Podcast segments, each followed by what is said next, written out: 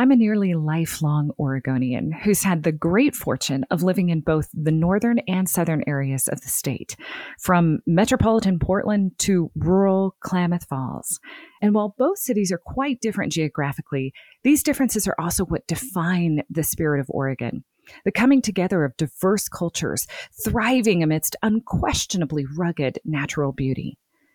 Mm, perhaps you're a lover of early movie musicals, like me. To best describe my transition from city to country life, I have joked that my moving to Klamath Falls was akin to the famous Howard Keel Jane Powell movie, Seven Brides for Seven Brothers.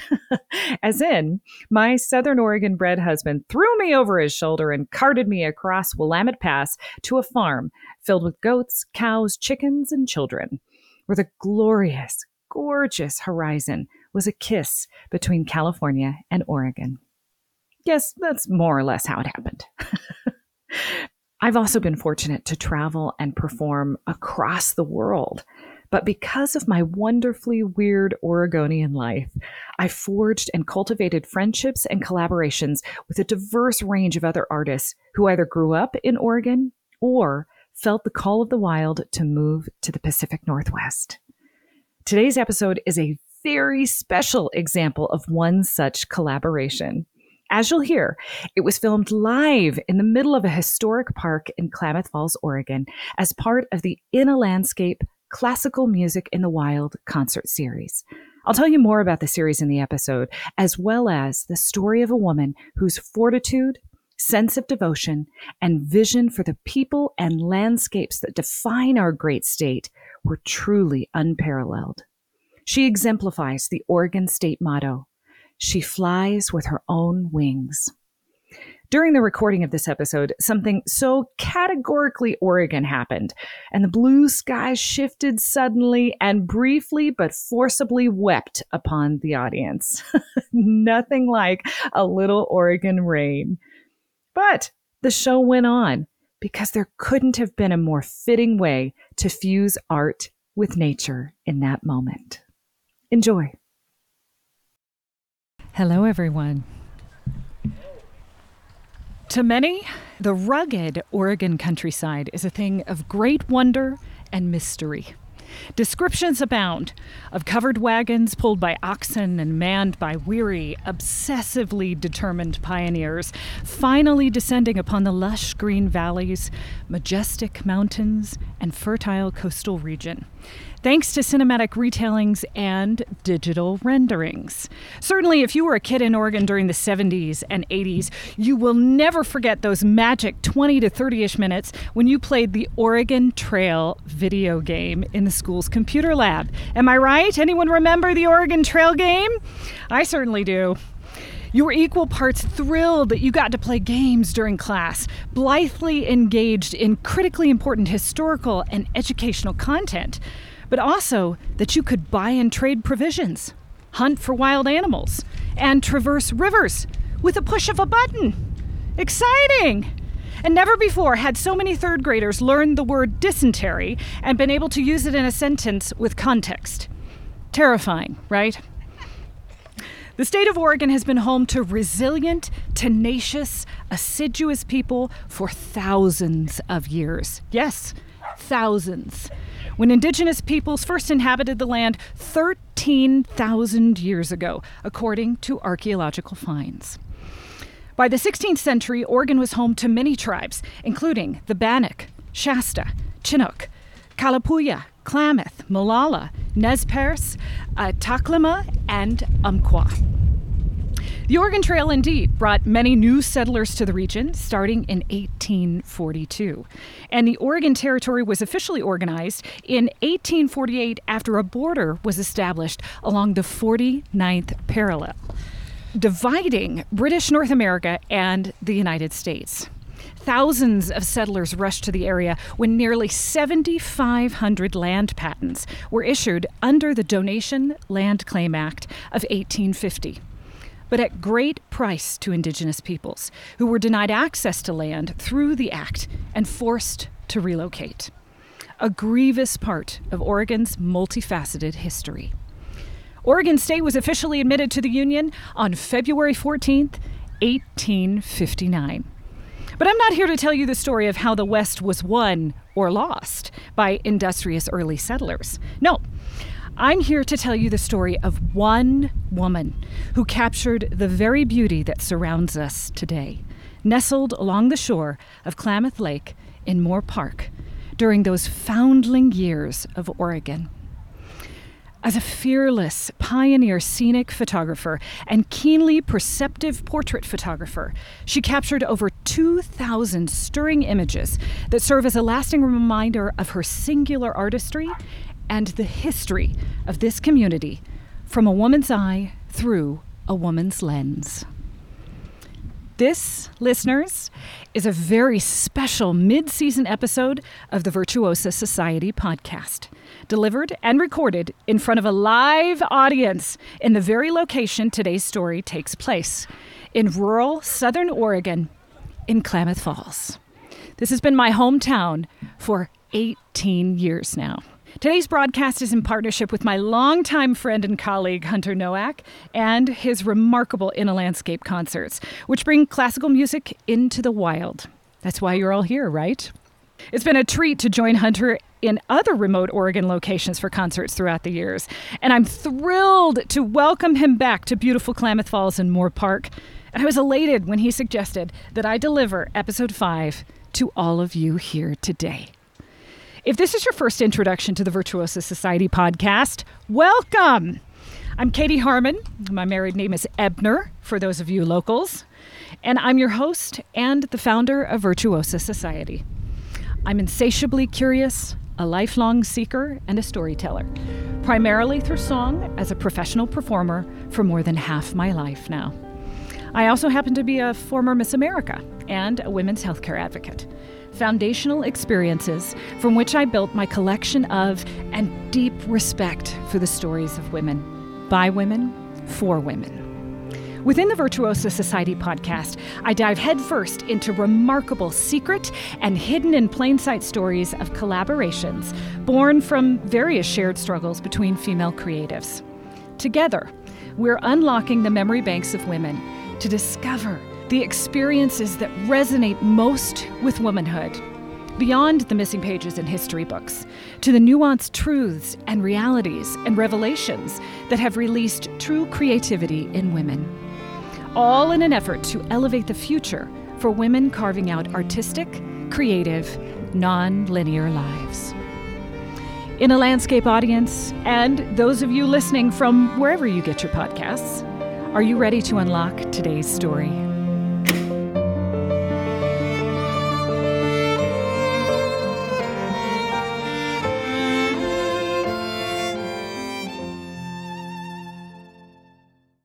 To 18 year old Maud Baldwin, these natural surroundings held an inescapable pull, as well as refuge from an idle life. Indeed, it was a veritable playground for a burgeoning talent like hers. Having just barely turned 18 the summer of 1898, Maud gave no hesitation to walking away from the two years of studies she'd already completed at the Oregon State Normal School known today as Western Oregon State University in Monmouth, a stone's throw from the state's capital city of Salem. Once she acquired her first taste of photography, the quote unquote normal course, as it was called, or classes meant to equip aspiring teachers in public schools, would cease to hold any interest. Instead, she decidedly returned home to Klamath County, 236 miles to the south, a wild landscape dotted with diverse natural beauty, miles and miles of farmland, fascinating people, and a newly burgeoning community. This would remain her home and the greatest love of her life. Here, she could capture life as it was happening in real time around her even if it meant venturing into wild landscapes to record the Klamath and Modoc tribes, loggers, farmers, the streets of Klamath Falls, railroads, recreation on the lake, all that might happen in any given day. Born Maud Evangeline Baldwin on August 8, 1878. She was the eldest and the only daughter among the four living children of George and Josephine Baldwin. She was most decidedly her father's favorite, and he took great care to ensure her economic well being. as well as that of the community where he was rapidly climbing as a prominent business leader of considerable fortune and a popular political figure. Before becoming a respected Oregon State Senator from 1917 through the end of his life, George held a staggering number of leadership positions in the community, including county treasurer, county judge, deputy sheriff, superintendent of Klamath County Schools, as well as the first president of the local Chamber of Commerce, where he raised $100,000 to pay a bonus to the Southern Pacific Railroad if it reached Klamath Falls by 1907. That's the equivalent of nearly $3 million today. wow. Although Klamath Falls didn't have its first railway stop until two years later in 1909, the first freight to arrive via railroad was an order for the Baldwin Hotel, the prize jewel of the Baldwin family of businesses. Not to be forgotten was Maud's formidable mother, Josephine, who, in addition to raising four imaginative, sociable, and active children, and supporting her husband's businesses and his political endeavors, was a leading citizen in the newly minted Klamath Falls and a charter member of nearly every club and organization in the town's formative years. Maud was born just four years after George's first tinsmithing business was established on the east bank of the Link River, not far from where we are right now. After rapidly growing to a two story hardware store in the heart of town, George dreamed of a bigger empire. In 1907, in anticipation of that first railway stop in Klamath Falls, he built a large four story structure on a steep hillside of hard volcanic rock. Because of its location, it was built with longer floors at higher stories, like steps. For a while, he operated his successful hardware store on the ground floor, and the other three floors contained offices, some of which were combined with apartments. But thanks to that first railway shipment in, in 1909, the Baldwin Block, as it was known to locals, was remodeled and rebranded into the Baldwin Hotel, complete with modern electricity and indoor plumbing. First class accommodations for people who were expecting candles and chamber pots, especially in such a remote area. To Maud, their beloved daughter, George and Josephine gave the entire fourth floor of the hotel to establish a photography studio and film developing space. To them and the community, Maud had something rare. What was once a hobby had blossomed into a respected business, something her industrious parents could certainly get behind. While no one knows exactly what sparked Maud's interest in photography, her prowess and passion was undeniable as was her open, sincere, and disarming magnetism. Not something people expected from a young woman of her social standing. In a fantastic article about Maud in 1859, Oregon's Magazine, author Kimberly Bowker said it best. Moments of beauty, strength, and vulnerability are imprinted in her images. It was a different era that Maud Baldwin lived in. She bore witness to the turning of a new century, the altering of traditions, the laying of iron tracks on the earth, and the catapulting of airplanes into the sky, and the end of many previous beginnings. She recorded this reality with her cameras and created the world not just by what she saw, but how she saw it. Her images translate timelessness, echoed in the eyes of children and in the ripples of the water while simultaneously documenting a world now past.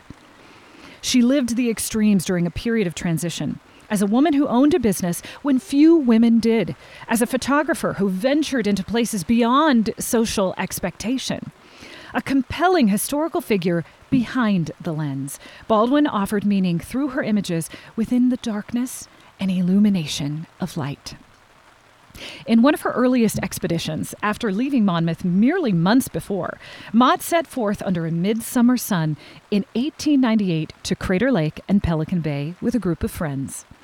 Although Eastman and Kodak had famously created cameras that were far more portable than the cumbersome early models, Maud was unfettered and unfazed by her lack of the latest advancement in technology and happily hauled around her large view camera, complete with a black cloth to block the light and a tripod to steady the apparatus. In her bags were glass negatives, thick and fragile.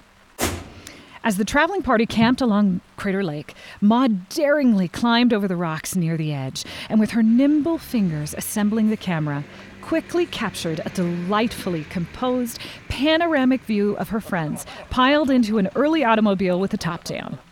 In the background are the origins of what will eventually, stone by stone, become the magnificent Crater Lake Lodge. But only one doorway is evident, and stones are littering the lawn.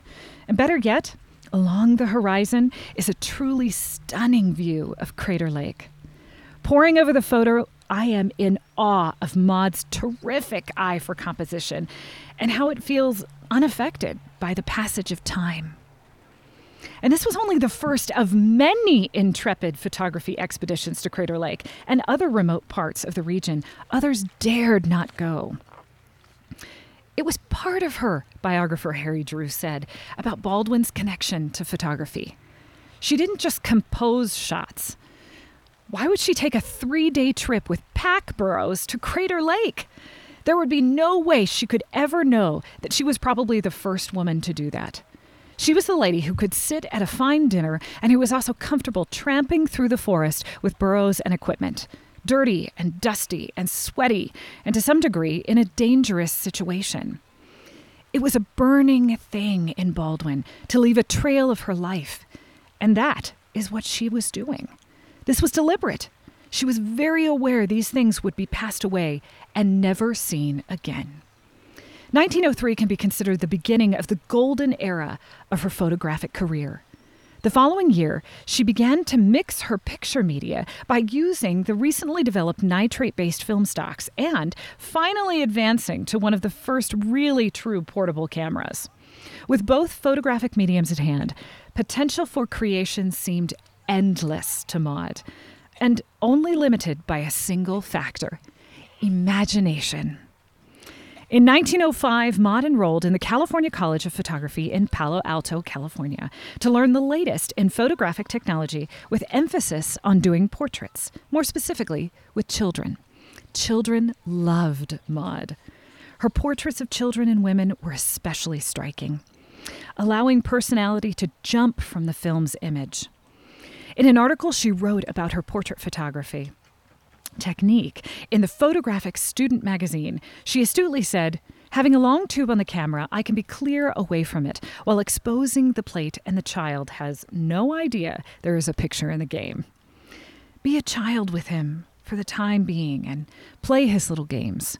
Here you can catch him in his cunning positions, in his innocent play, and you have something that will delight his mother and bring you an order from a well pleased patron, which is the best advertisement you can have.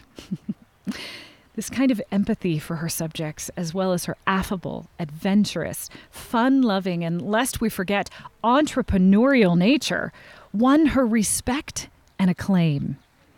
Her popularity and acceptance by those ranging from hobby fishermen and scrub brush farmers, indigenous female artisans, families of all sizes, and townsfolk of all social orders was uncanny.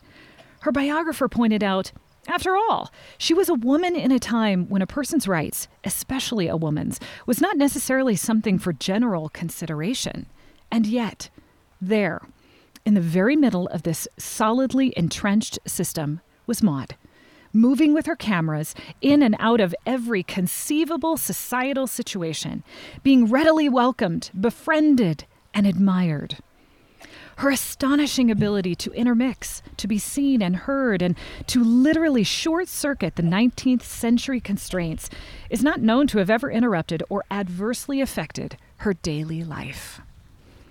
On July 6, 1905, Maud opened her initial photography studio in the first two story Baldwin hardware store, in partnership with her friend Hattie White, a portrait painter.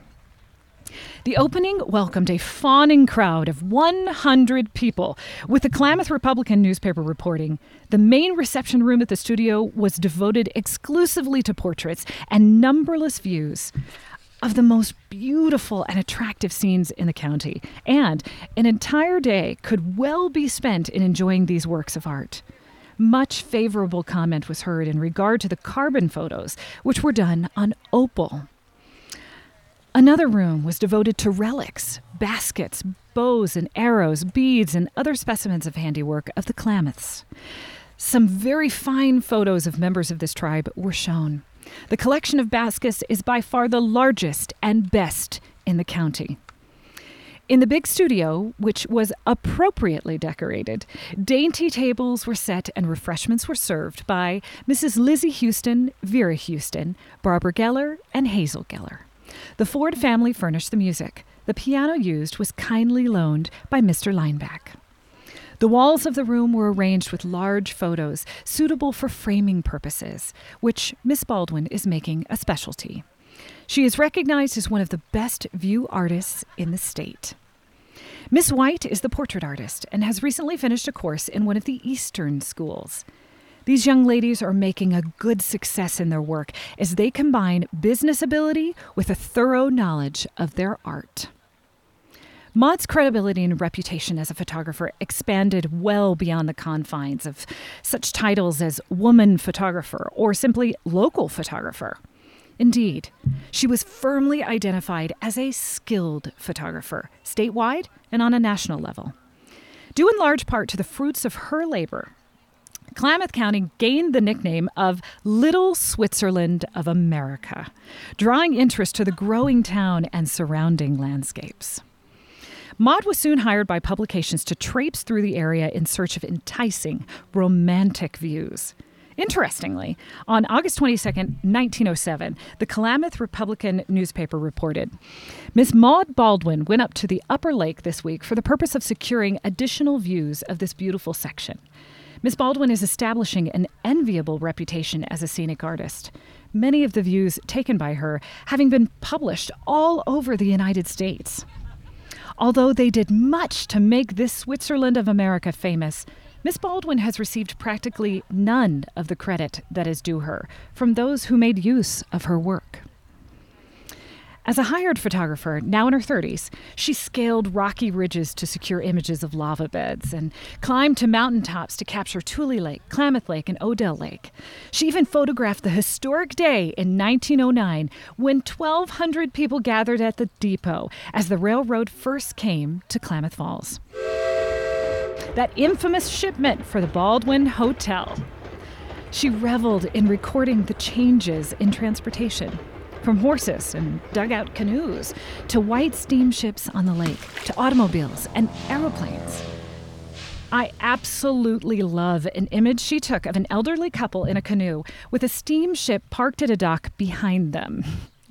In her handwriting, it is inscribed in perfect cursive quote, the old and the new way. Maud also managed to balance being a multi hyphenate long before Beyonce and millennials made it a thing. Her interests and activities were as diverse and multifaceted as the breadth of subjects she so deftly captured. Her social life was robust, and she was a member of a long list of clubs and organizations, including the 500 Club, the Evangeline Lodge Number 88, a local bridge club, the MMM Club, the Calciga Club, Pelican Club, the busy Aloha chapter of the Order of the Eastern Star, and, in her later years, the Delphinians Club, a literary group whose local organization was known as the Delta Gamma.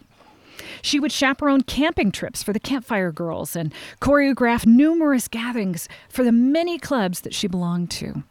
In 1907, she presented the guests of the 500 Club with score and partner cards that were photographs of Klamath scenery and other interesting objects. Maud even co hosted a progressive New Year's Eve party in which an imaginary train took passengers on an excursion from the old year, 1907, to the new year, 1908. That's a train I'd love to ride. One of the self portraits that is most often associated with Maud was taken expressly for the Order of the Eastern Star. The image, taken in Maud's fourth floor studio, shows her boldly accessorized by a men's bow tie and top hat, while also wearing a tuxedo esque jacket and skirt with an embroidered apron tied around her waist. The piece de resistance she holds a pistol at her shoulder, with the barrel aiming toward the sky, and a stoic expression giving a whiff of confidence. What an ensemble! this shows commitment and dedication. Her extensive involvement in community endeavors most assuredly occupied the better part of her free time. It was during this time, in the midst of an already full calendar, that Maud also established a millinery shop as a secondary business. She likely obtained the materials she needed for her business from the family store, but her hats were custom orders, and unsurprisingly, she was thus officially dubbed Klamath Falls's leading milliner. But by 1915, Maud kept being pulled from her photographic pursuits. Alongside her father, she dabbled in real estate and purchased her first automobile from one of her brothers to support his business, a 1920 Buick Coupe. and when the United States joined the Great War and citizens of Klamath Falls patriotically joined ranks, Maud dutifully turned her attention to the Red Cross, leaving even less time for photography. Little did she know how swiftly it would cease from her life altogether. In 1909, after her father George had been serving as state senator for the past two years, he developed a severe liver ailment that confined him to a hospital and then claimed his life on June 4th, 1920. His death was a crushing blow to Maud. Her diary entries and the actions that accompanied her grief reflect a pain so deep and severe that she felt incapable of recovery. To compound the heartache and stress, Maud's mother, who had also been a stalwart supporter of Maud's civic and photographic endeavors, conjointly fell seriously ill due to a stroke, potentially from the strain of the loss of her dear George. Unable to talk or walk, the once vibrant and active Josephine was completely reliant on Maud's care. At the age of 42, Maud was faced with a complete and uncontrollable change in her situation. She assumed the duties of hotel manager of the Baldwin Hotel and, with her mother, moved into room 221. There, she selflessly dedicated herself to the task of caring for her mother, generously giving Josephine the attention, love, and respect that Maud felt she deserved. In 1923, Maud had no choice but to relinquish control of the Baldwin Hotel to new owners, Mr. and Mrs. A.B. Moore. She simply didn't have the time to care for both the hotel and her ailing mother. But there was also a brief glimmer of hope that same year in the surprise of a budding romance. Maud met and was wholly smitten with Jean Campbell, a chef at the Little Grit Cafe, once located at the corner of Main and Pine Streets in downtown Klamath Falls sweetly. Jean would often visit with Maud in the small easement area of the Baldwin Hotel, and the immobilized Josephine had an approving twinkle in her eye whenever Jean would sit with her for a visit. But the romance was not to be.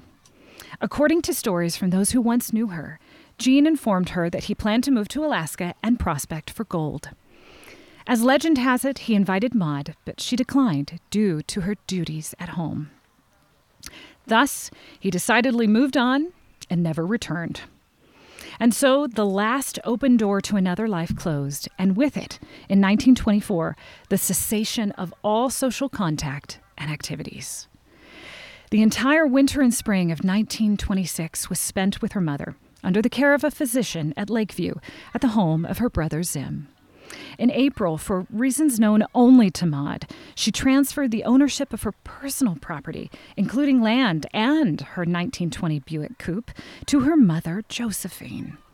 While this act seems contrary to good sense, I mean, the transfer of property from and by a healthy daughter to an ailing and possibly dying mother, it was an ominous warning sign highlighting Maud's spiral from hope. On May 20th, 1926, they returned home to Klamath Falls. But within 24 hours of their arrival, Maud would be found dead on the banks of the Link River. In a note left to Mrs. Catherine Wright, housekeeper at the Baldwin Hotel, Maud wrote her final words Mrs. Wright, I am going insane and I cannot stand it. You will find me in the lake. Maud.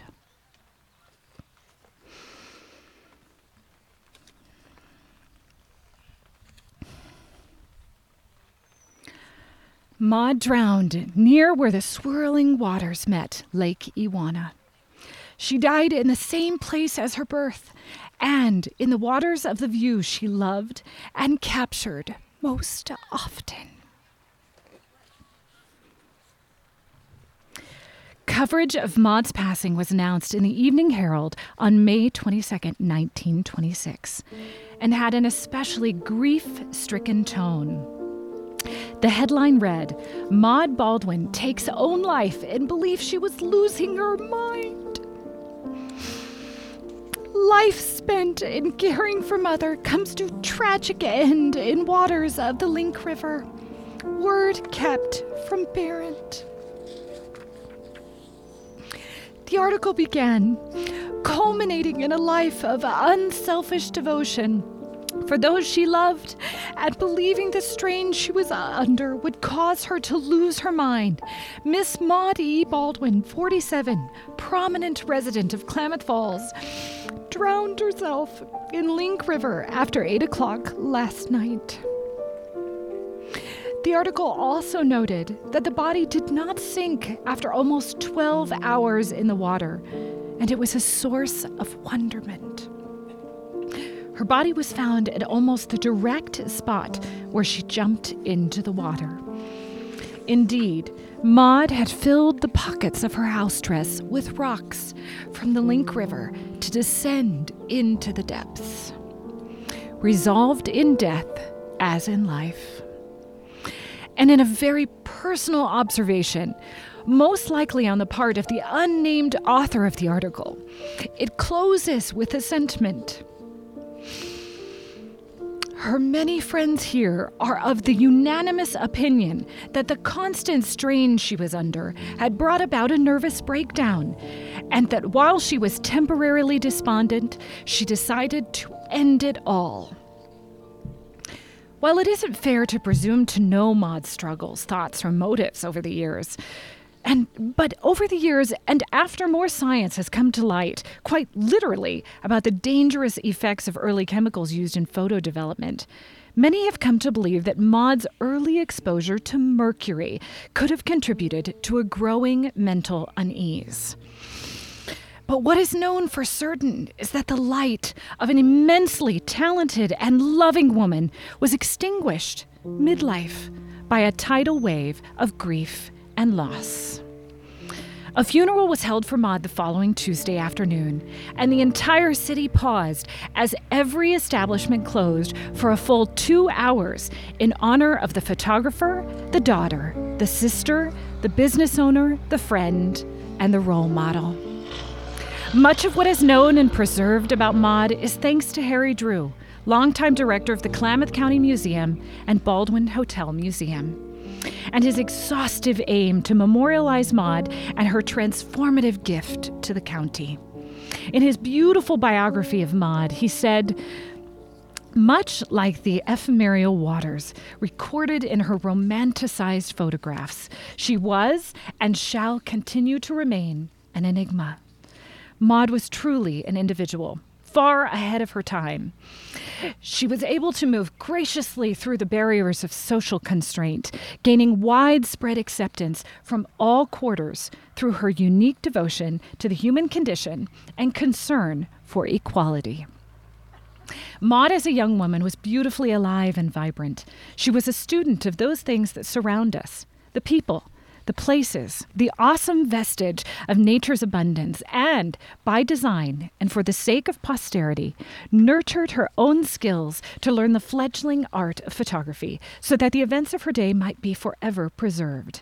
In this task, she was successful a romantic from another time, and in some senses a renegade, Maud's gift to the generations to come are her wonderfully ambitious and nostalgic photographs, which serve as an illustrative testimonial to her personal daring, conviction for realism, and art, and perhaps substantiation for the idealized notion of the Western character, proof of her very existence.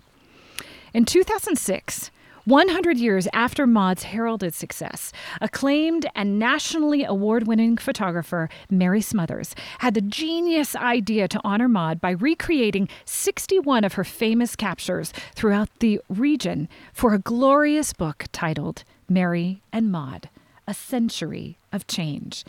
We actually have a copy of that book here. So if you're interested in looking at it during the concert, please, I absolutely heartily welcome you to do so. And it's also available at the Klamath County Museum.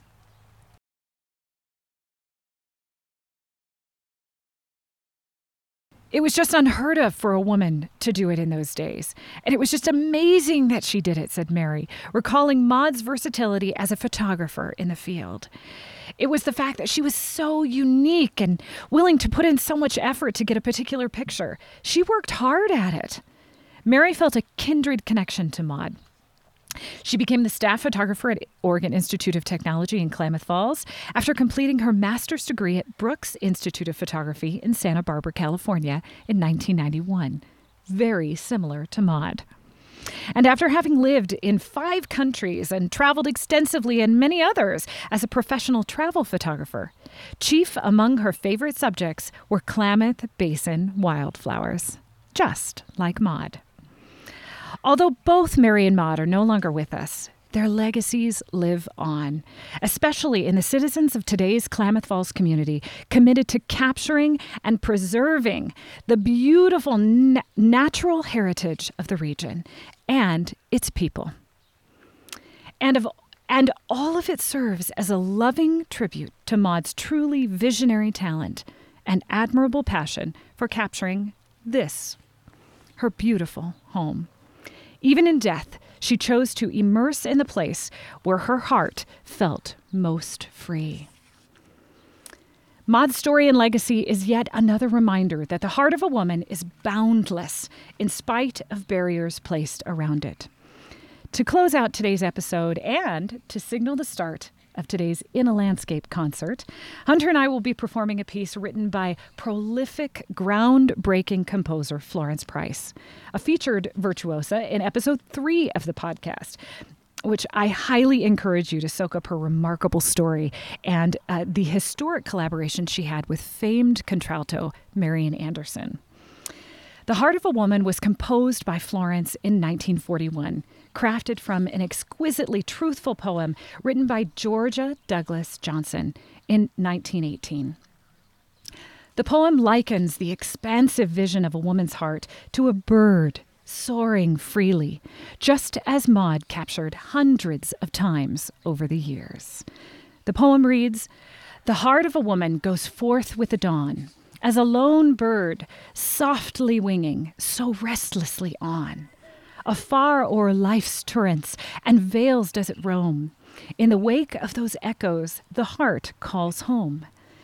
The heart of a woman falls back with the night and enters some alien cage in its plight, and tries to forget it has dreamed of the stars, while it breaks, breaks, breaks, breaks on the sheltering bars. Florence Price made this poem her own, employing her distinct and celebrated musical language, which employs blue thirds and other melodic, harmonic, and rhythmic devices, creating a musical vision of the fulfillment that freedom brings. When Georgia wrote the poem in 1918, the crumbling of Maud's future hadn't fully consumed her, and she still clung to hope through devotion. The same year, 3,000 miles away, Florence and Georgia battled growing racism in the Jim Crow South. And they still, too, clung to hope. And thousands more suffragette women waited anxiously for the right to vote in this country. This song speaks to every woman who has experienced the teetering balance of dreams and reality.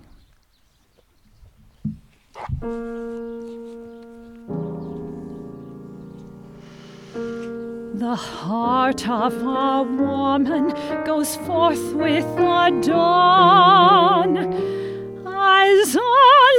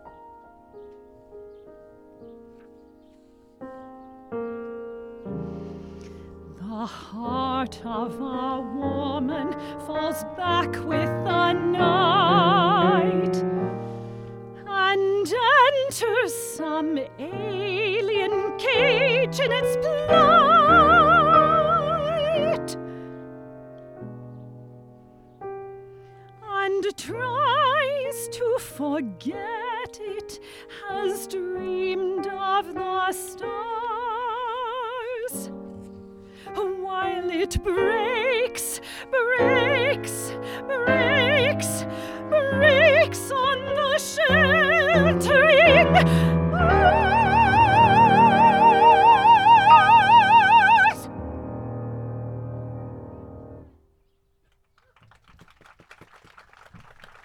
Thank you for joining me for today's very special mid-season episode. And if you're hearing this for a second time because you were in the audience for this In a Landscape concert, double thanks. if you are intrigued by what you've heard, I would genuinely love for you to subscribe and share, as well as rate and review wherever you get your podcasts. My deepest thanks to my longtime friend and the genius artist behind In a Landscape, Hunter Noack and the entire In a Landscape team for the honor and privilege of creating this episode in collaboration with IAL's mission to bring the arts into remote parts of the Pacific Northwest. This episode is a Virtuosa Society production, written and produced by me, Katie Harman, with audio engineering by Will Cowser. Title music by Anna Landström.